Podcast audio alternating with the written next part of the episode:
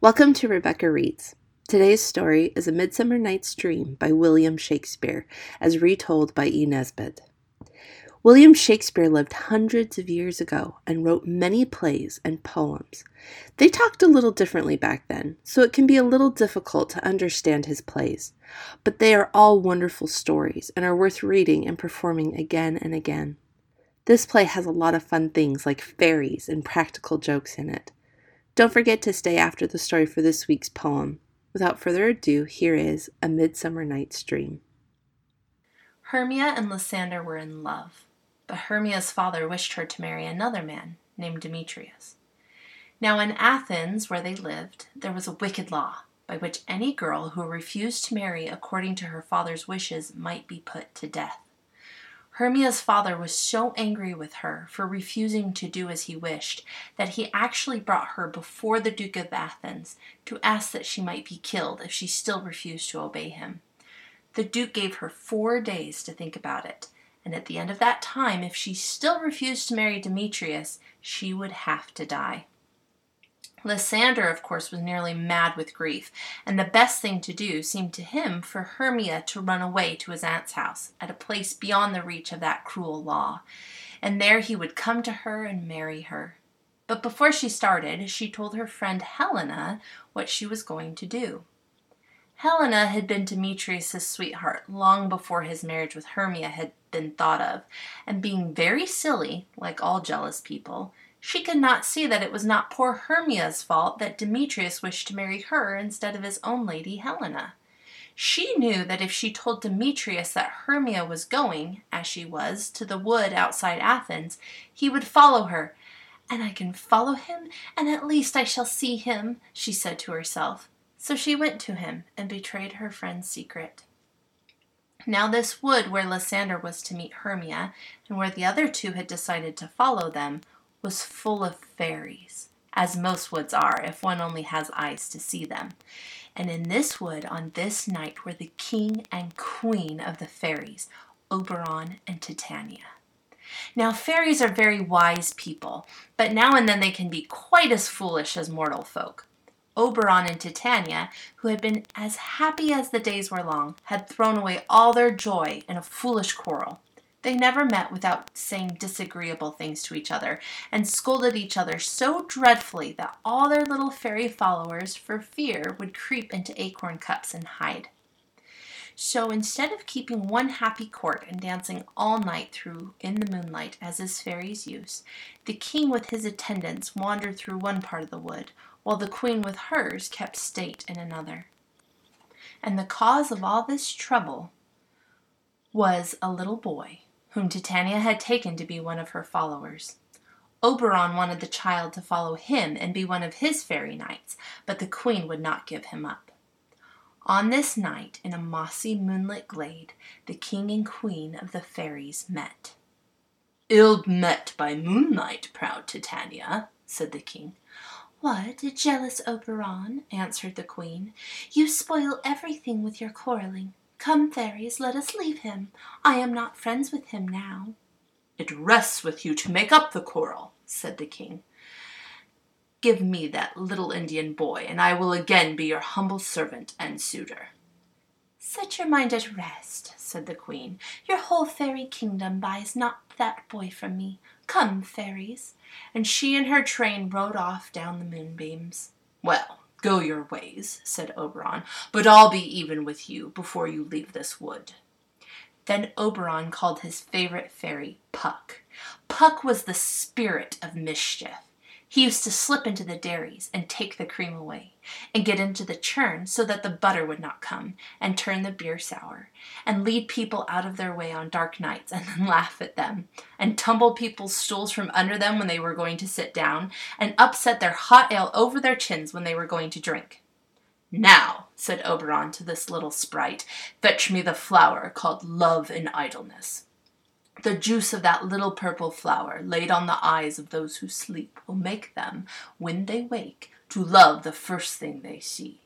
I will put some on the juice of that flower on my Titania's eyes, and when she wakes she will love the first thing she sees, were it lion, bear, or wolf, or bull, or meddling monkey, or a busy ape." While Puck was gone, Demetrius passed through the glade, followed by poor Helena, and sh- still she told him how she loved him and reminded him of all his promises, and still he told her that he did not and could not love her, and that his promises were nothing. Oberon was sorry for poor Helena, and when Puck returned with the flower, he bade him follow Demetrius and put some of the juice on his eyes, so that he might love Helena when he woke and looked on her, as much as she loved him. So Puck set off, and wandering through the wood found, not Demetrius, but Lysander, on whose eyes he put the juice. But when Lysander woke, he saw not his own Hermia, but Helena, who was walking through the wood looking for the cruel Demetrius, and directly he saw her, he loved her, and left his own lady under the spell of the purple flower. When Hermia woke, she found Lysander gone, and wandered about the wood, trying to find him. Puck went back and told Oberon what he had done, and Oberon soon found that he had made a mistake, and set looking for Demetrius, and having found him, put some of the juice on his eyes. And the first thing Demetrius saw when he woke was also Helena. So now Demetrius and Lysander were both following her through the wood, and it was Hermia's turn to follow her lover as Helena had done before. The end of it was that Helena and Hermia began to quarrel, and Demetrius and Lysander went off to fight. Oberon was very sorry to see his kind scheme to help these lovers turn out so badly, so he said to Puck, "These two young men are going to fight. You must overhang the night with drooping fog, and lead them so astray that one will never find the other. When they are tired out, they will fall asleep. Then drop this other herb on Lysander's eyes. That will give him his old sight and his old love. Then each man will have the lady who loves him, and they will all think that this has been only a midsummer night's dream. Then when this is done, all will be well with them." So Puck went and did as he was told, and when the two had fallen asleep without meeting each other, Puck poured the juice on Lysander's eyes and said, "When thou wakest, thou takest true delight in the sight of thy former lady's eyes. Jack shall have Jill, naught shall go ill." Meanwhile, Oberon found Titania asleep on a bank where grew wild thyme, oxlips, and violets, and woodbine, musk roses, and eglantine. There Titania always slept a part of the night, wrapped in the enameled skin of a snake. Oberon stooped over her and laid the juice on her eyes, saying, "What thou seest when thou wake, do it for thy true love take." Now it happened that when Titania woke, the first thing she saw was a stupid clown, one of a party of players who had come out into the wood to rehearse a play. This clown had met with Puck, who had clapped a donkey's head on his shoulder so that it looked as if it grew there. Directly Titania woke and saw this dreadful monster, and she said, "What angel is this? Are you as wise as you are beautiful?" "If I am wise enough to find my way out of this wood, that's enough for me," said the foolish clown. "Do not desire to go out of the wood," said Titania. The spell of the love juice was on her, and to her the clown seemed the most beautiful and delightful creature on all the earth. "I love you," she went on. "Come with me, and I will give you fairies to attend on you." So she called four fairies, whose names were Peaseblossom, Cobweb, Moth, and Mustard Seed. "You must attend this gentleman," said the queen. "Feed him with apricots and dewberries, purple grapes, green figs, and mulberries. Steal honey bags for him from the bumblebees, and with the wings of painted butterflies fan the moonbeams from his sleeping eyes." "I will," said one of the fairies, and all the others said, "I will." "Now sit down with me," said the queen to the clown, "and let me stroke your dear cheeks, and stick musk roses in your smooth, sleek head, and kiss your fair large ears, my gentle joy." "Where's Peaseblossom?" asked the clown with the donkey's head. He did not care much about the queen's affection, but he was very proud of having fairies to wait on him. "Ready," said Peaseblossom.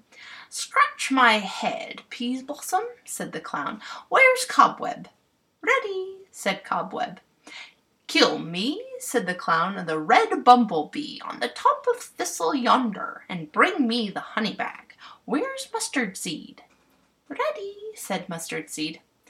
"Oh, I want nothing," said the clown, "only just help Cobweb to scratch. I must go to the barber's, for methinks I am marvellous hairy about the face." "Would you like anything to eat?" said the fairy queen. "I should like some good dry oats," said the clown, for his donkey's head made him desire donkey's food, "and some hay to follow." "Shall some of my fairies fetch you new nuts from the squirrel's house?" asked the queen. "I'd rather have a handful or two of good dried peas," said the clown, "but please don't let any of your people disturb me. I am going to sleep." Then said the queen, "And I will wind thee in my arms." And so when Oberon came along, he found his beautiful queen lavishing kisses and endearments on a clown with a donkey's head. And before he released her from the enchantment, he persuaded her to give him the little boy he so much desired to have. Then he took pity on her and threw some juice of the disenchanting flower on her pretty eyes. And then in a moment she saw how plainly the donkey-headed clown she had been loving, loving, and knew how foolish she had been. Oberon took off the donkey's head from the clown and left him to finish his sleep with his own silly head lying on the thyme and violets. Thus all was made plain and straight again. Oberon and Titania loved each other more than ever. Demetrius thought of no one but Helena, and Helena had never had any thought of anyone but Demetrius. As for Hermia and Lysander, they were as loving a couple as you could meet in a day's march, even through a fairy wood. So the four mortal lovers went back to Athens and were married, and the fairy king and queen live happily together in that very wood at this very day. Thank you for listening to A Midsummer Night's Dream. Who was your favorite character? Do you think Puck was happy he had made such a mix-up of Lysander and Demetrius? This play is called a comedy. Did it make you laugh? Our poem for today is one of Shakespeare's sonnets. It talks about how beautiful someone is. It reads, "Shall I compare thee to a summer's day? Thou art more lovely and more temperate. Rough winds do shake the darling buds of May, and summer's lease hath all too short a date. Sometime too hot the eye of heaven shines, and often is his gold complexion dimmed. And every fair from fair sometime declines, by chance or nature's changing course untrimmed. But thy eternal summer shall not fade, nor lose possession of that fair thou owest. Nor shall death brag thou wanderest in his shade, when in eternal lines to time thou growest. So long as men can breathe or eyes can see, so long lives this, and this gives life to thee." Thank you for joining me today. If you like today's episode, please leave me a review. I might mention you in a future episode. Don't forget to keep reading, and join me next week for another episode of Rebecca Reads.